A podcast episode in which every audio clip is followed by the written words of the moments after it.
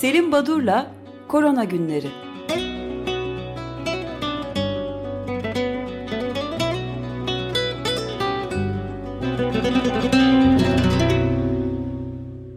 Günaydın Selim Badur, merhabalar. Günaydın, günaydın efendim, günaydın. Günaydın. Feryal, günaydın Özdeş. Ee, Pazartesi gününden itibaren e, bugüne dek, pazartesiden başlayarak yaklaşık 2 milyon olgu eklendi listeye ve günlük ortalama 648 bin kadar yeni koronavirüs saptandı tüm dünyada. Ee, bundan önce e, ki e, günlük 850 bine çıkmıştı, 650 bine düştü. Ee, ancak bu e, bantta e, oynamakta şu anda 1 milyona yaklaşıyor, uzaklaşıyor ama her gün e, ciddi sayıda küresel boyutta yeni koronavirüs olgusu ekleniyor listeye. Şimdi biraz haberlere baktığımızda iki adet önemli bilimsel çalışma var. Onlara değineceğim ama ondan önce şu e, aşılama e, sü- e, sürecine İngiltere başlamıştı. Ve 2 Aralık'ta kısıtlamaları kaldırmıştı. İşte hem e, Noel tatili, e, Noel e, süreci, alışverişi canlanacak. Aynı Avrupa'da olduğu gibi e, ciddi bir şekilde e, ticarete öncelik tanındı. E, üstelik aşılama da başladı. Hani iyimser bir hava, her şey yolunda gidiyordu ama e, son iki günden e, beri çok ciddi artışlar oluyor. Bu nedenle dün akşamdan yani çarşamba akşamından itibaren İngiltere maksimum alarm ilan etti. Çünkü bir haftada olgu sayısı %14, hastaneye yatanlarda da %13'lük artış olmuş. Her şey yolunda gidiyor. İşte Noel'e kadar idare ederiz deniyordu ama Hollanda yeniden 5 hafta tam kapanma. 19 Ocağı kadar tam kapanma. Yani Almanya'yı izliyorlar. Çek Cumhuriyeti geceleri sokağa çıkma yasağı. Kanada'da e, kısıtlamalar 11 Ocağı kadar uzatıldı. Kısacası e, Batı ülkelerinde e, arada işler iyi gidiyor gibi görünen kısa bir süre sonrasında hemen olgu sayısında ciddi artışlar saptarınca tekrardan önlemlere e, geçiliyor. Ve büyük olasılıkla e, bir süre daha 2021'in bana kalırsa en azından ortasına kadar bu dalgalanmalar, e, açmalar, kapamalar sürecektir. E, şimdi Avrupa... Bir şey soracağım. Tam, tam kapanmalar bu batı ülkelerinde e, okul eğitim meselesini e, nasıl etkiliyor? Tamamen online mi yoksa e, okulların ilkokul öncesi de dahil olmak üzere bir kısmı açık mı? Ee, çok değişiyor ülkeden ülkeye. Örneğin Hollanda'nın durumu var. Hollanda'da okullar da kapatıldı bu 5 haftalık tam kapanma sırasında. Ama örneğin e, bazı Avrupa ülkeleri açık tutuyorlar. E, buna ait bir rapor hazırlayayım pazartesi gününe size hangi ülke ne yapıyor diye ama e, gerçekten tamam. hiç çok, çok homojen yani, tartışılan bir konu Önemli çünkü. Tabii. Evet, evet ama dünkü yayınınızda da e, bu çalışmayı yapan iki iki Ankara'dan Onların çalışmaları e, dikkate alınmalı gibi geliyor söyledikleri ve saptamaları oldukça doğruydu. E, ama bazen hmm. aileleri ikna edemiyorsunuz. Yani çocuklarda hafif geçtiğini, e, onların bulaşma riskinin düşük olduğunu, e, hastalığı alma ve hastalığı yayma riskinin düşük olduğunu bilimsel çalışmalarla gösterilse bile bu pek e, rağbet görmüyor bu görüş. Bunu bu konuya bakalım. Bu önemli bir konu, pratik önemi de olan bir konu. Şimdi bu aşmalar, kapamalar e, Avrupa genelinde biliyorsunuz ekonomik bir takım sıkıntılara yol açıyor. E, ancak e, şu anda ortak görüş şu ana kadar idare edildi. Hani insanlar borçlandılar, küçük işletme sahipleri borçlandılar. E, belki e, sıkıntı çektiler. Ama yeniden kapanmalar artık e, kendilerinin e, e de gerçekleşecek yıkımın çok daha sert olacağını ve ekonomik olarak ciddi çöküşlerin 2021 e, başında e, ortaya çıkacağını e, değiniyorlar. Bu arada yine belki Özdeş Grand, Grand Prix yarışlarıyla ilgiliydi. Belki Fransa ve Monaco'daki gazinolar yani kumarhanelerdeki durumu da merak etmiştir diye bir bilgi aktarmak istedim kendisine. Çok iyi olur. Grup, grup, grup Tranşan diye bir grup var. Bazı işlet, gazinoları işletiyor. 25 milyon euro kayıp yaşamış. Cannes, Deauville gibi kentlerdeki gazinoları işleten Grup Bariyer ise kaybının 518 milyon euro olduğunu söylemiş. Ee, yani ciddi kayıplar var. Ee, bunu niye söyledim aslında 518 milyon euro kayıpdan şikayet etmiş bu e, kumarhane e, işletmecisi grup. Ama bir yandan da e, Birleşmiş Milletler İnsani Yardım Genel Sekreteri Mark Lowcock kendisi 82 milyon euroluk bir yardımın gıda yardımı olarak ihtiyacı olan ülkelere dağıtılacağını belirtmiş. Şimdi kumarhane işletmecileri 518 milyon euro kayıpta bulunuyorlar ama yoksul ülkelere gıda yardımı yani bu insanlar demek ki beslenme sorunuyla karşı karşıyalar. Onlara 82 milyonluk bir yardım öngörülüyor. E, tuhaf rakamlar bunlar diye düşündüm. E, e, Madagaskar'da da yetkililer aşıya temkinli yaklaşıyorlar. E, buna karşılık içinde ne olduğu bilinmeyen Covid organik şişeleri öğrencilerin ellerinde öyle bir tanıtım yapılıyor. E, bunu aylar önce de belirtmiştik. Madagaskar'da böyle bir iksir var işe yarayan ya da e, yaradığını iddia eden Madagaskarlı politikacıların. Şimdi Türkiye'den e, haberlere süratle bakarsak eğer İstanbul Büyükşehir Belediyesi Mezarlıklar Daire Başkanı e, Doktor Ayhan Koç'un açıklaması var. İstanbul'da pandemi sürecinde bulaşıcı hastalık kaynaklı ölümlerin 15 bini aştığını belirtmiş. Şimdiye kadar en fazla e, yaşamını yitiren e, kişi sayısı e, Kasım ayında pik yapmış ve son 4 yılın Kasım ayında ortalama ölüm oranı 6 bin iken bu yıl 11.500'ü geçmiş. Yani iki e, misli e, artış olduğunu belirtmiş. Bu önemli bir e, e sayısal değer. E, bu arada Türk Tabipler Birliği'nin açıklaması 14-15 Aralık tarihleri arasında 11 sağlık çalışanı COVID-19 nedeniyle kaybedildi, yaşamını yitirdi e, ve her zamanki sloganları Çok yüksek bir oran değil mi? Muazzam. Yani. Evet, tabii, tabii yönetemiyorsunuz, ölüyoruz diyorlar. E, Antalya'da e, alarm verildi Antalya'da. E, Antalya Valiliği banklarda oturmak yasak. Bazı caddelerde giriş çıkışı yasakladı. Eğitimle ilgili e, bir video e, e açık radyo dinleyicileri çoğu herhalde görmüşlerdir ama çarpıcı videoydu. Bir köyde tek bir öğrencinin bile bilgisayarı olmadığını söyleyen 18 yaşındaki genç bir kız Çiğdem isminde.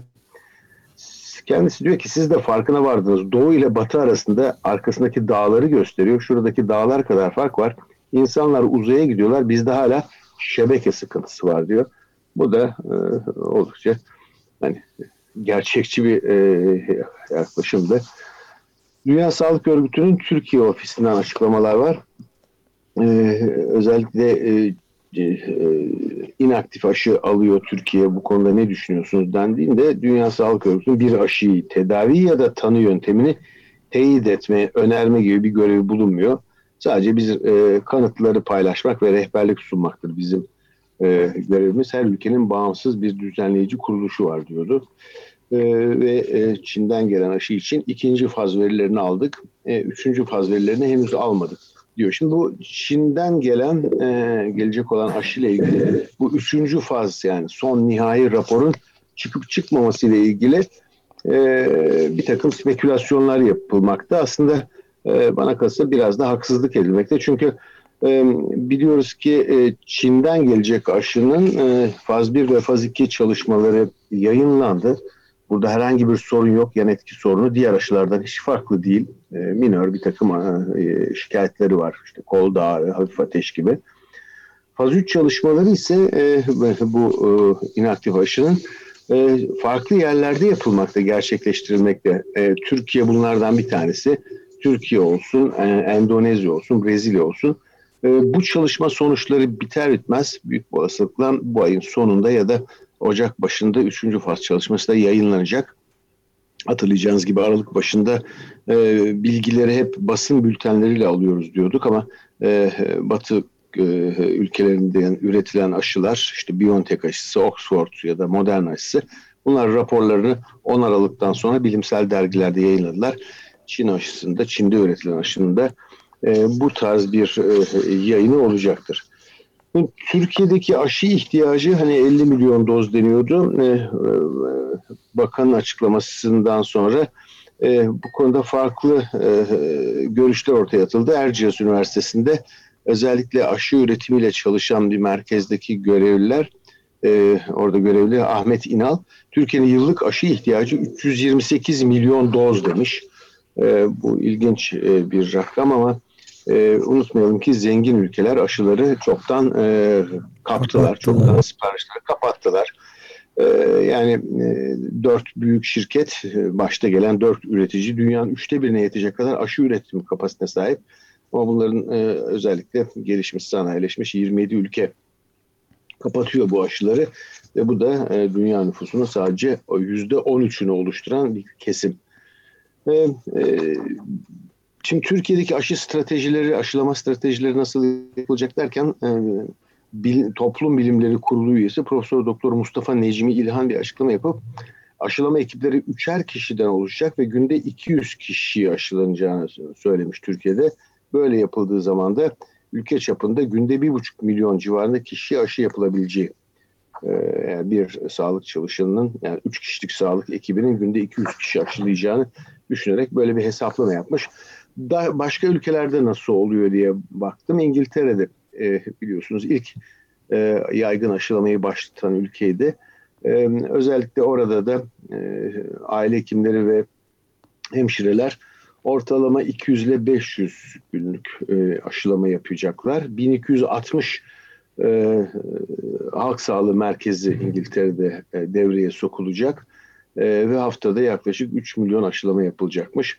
Bunun dışında e, e, Türkiye'de de var bu. İngiltere'de de e, mobil bir takım e, ekipler hem e, yaşlı bakım evlerine hem hapishanelere gideceklermiş. Oradaki sayısal değerler var. Kaç mahkum, kaç yaşlı aşılanacak.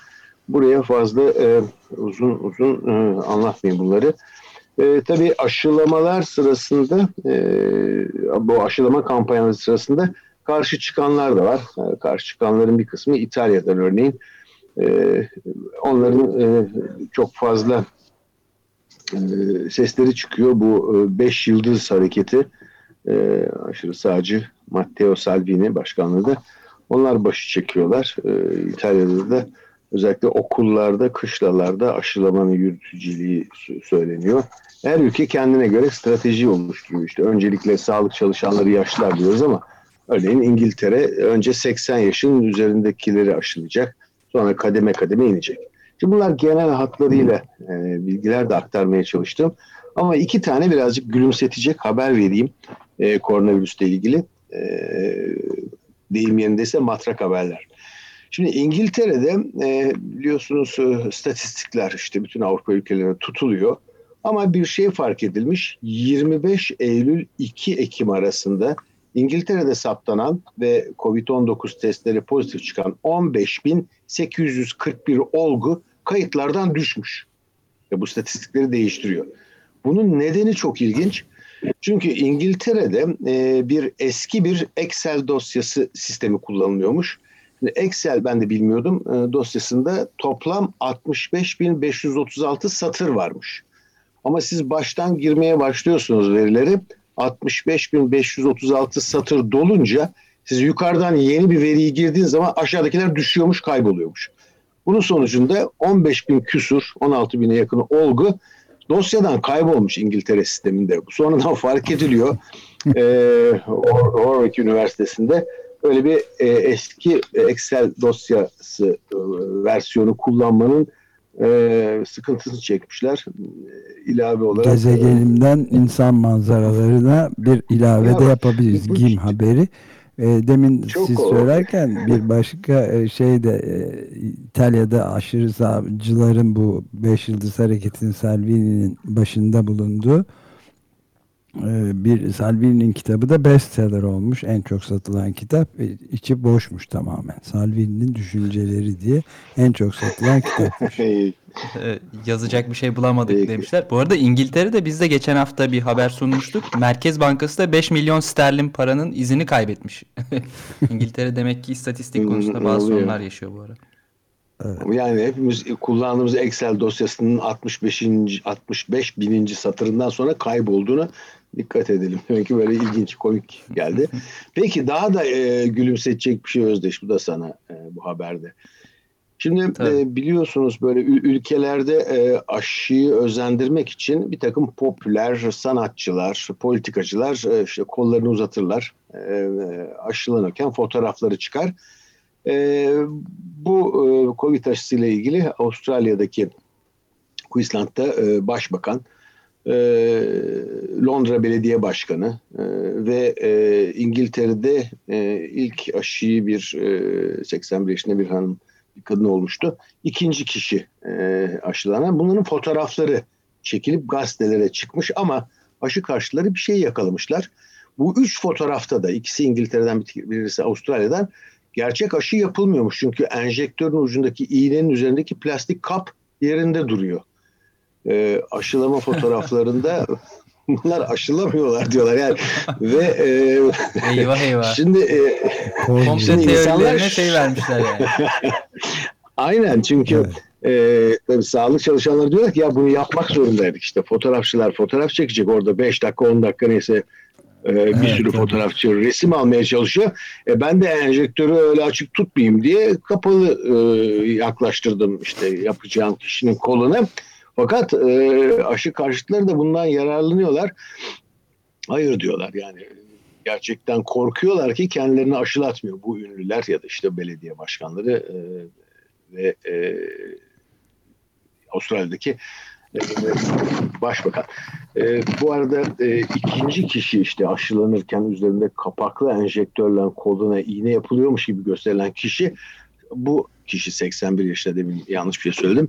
E, ismi de ilginç. William Shakespeare ismi. E, William Shakespeare'in de e, ya beni e, Güzel.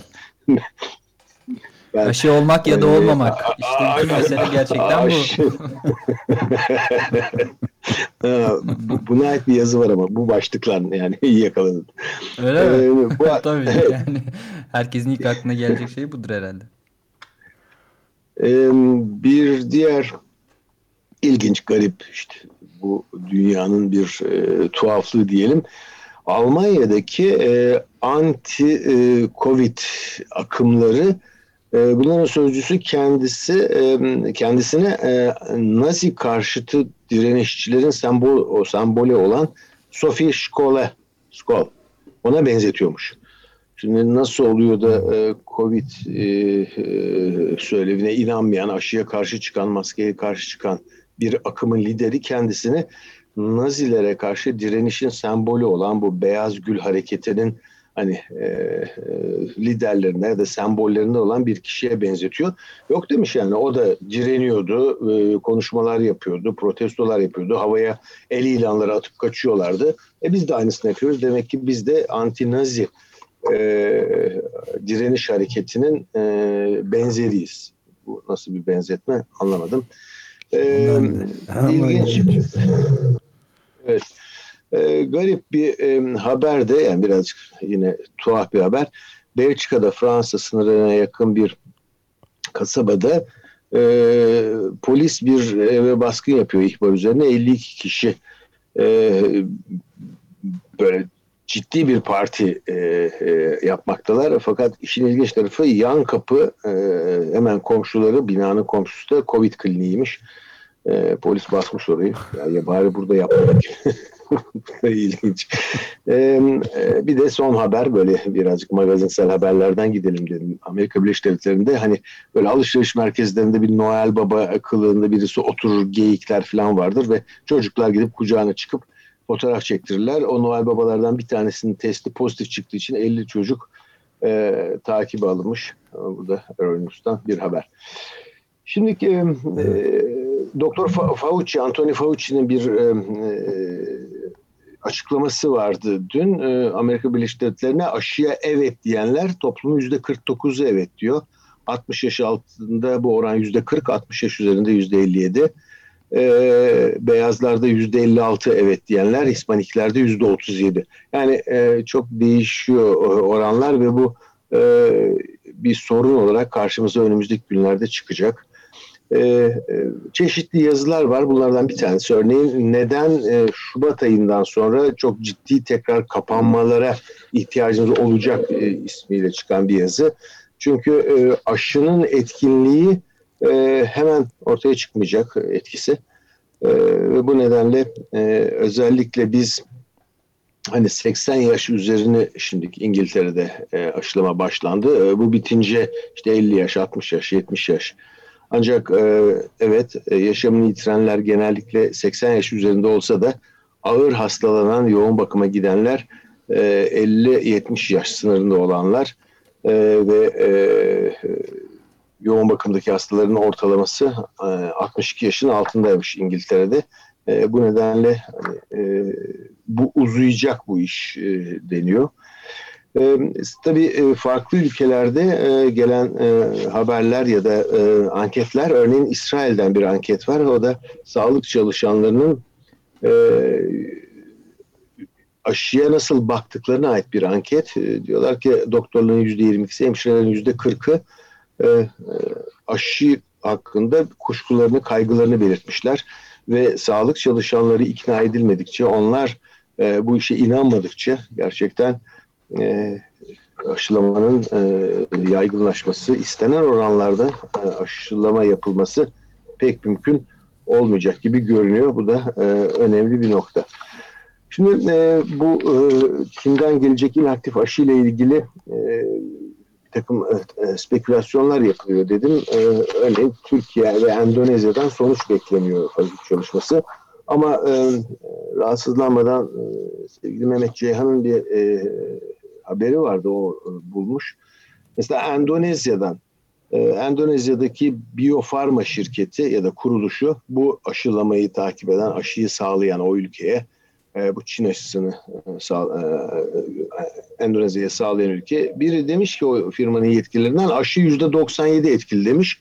Aynı gün bir başka basın bülteniyle firmadaki bir diğer yetkili de e, sonuçları daha bilmiyoruz ki de henüz topluyoruz demiş. Şimdi bu tarz çelişkili haberler e, birbirleriyle e, örtüşmeyen e, haberler ortaya çıktıkça e, tabii ki e, güven sarsılması e, meydana geliyor. Ee, ekonomiyle ilgili e, ilginç bir e, yaklaşım var. Bu çok da çarpıcı bana kalırsa. E, üç araştırıcı, Amerikalı üç araştırıcı bir rapor hazırlamışlar ve bu raporda e, yaklaşık e, 10 kadar ülke, 180 bin kadar e, kişide yapılmış bir çalışma, bir anket sonucunda şöyle bir sonuç çıkarım var. Diyorlar ki ekonomiyi kurtarmak asıl hedef birçok yönetici için, birçok ülke yöneticisi için. Ama ekonomiyi kurtarmanızın yolu önce insanların hayatını kurtarmaktan geçiyor. Neden? E, bunun göstergesi olarak da şunu yapıyorlar. E, diyorlar ki e, özellikle Çin, Güney Kore, Singapur, Japonya gibi ülkelerde daha çok insan hayatını kurtarma önceliklendirildi. Ve bunlarda işler çok doğru gitti ama İspanya'sı, Belçika'sı, Meksika'sı, e, Amerika'sı, Fransa'sı, İngiltere'si gibi e, İngiltere gibi ülkelerde e, daha çok aman ekonomi dendi. O nedenle insan kaybı daha çok oldu. O nedenle ekonomiyi feda edip hayat mı kurtaralım, hayatı feda edip ekonomiyi mi kurtaralım tartışmasının anlamsız olduğunu çünkü ekonomiyi ancak insan hayatını ve insanı kurtararak ayakta tutacağını söylemişler raporlarında. Oxfam'ın bir çalışması var. Ee, bu Covid-19 sorunu yaşanırken e, onun yarattığı ekonomik krizle ilintili olarak bir hesaplamaya göre e, dünyada 2.7 milyar insan herhangi bir sosyal güvencesi olmadan yaşıyormuş.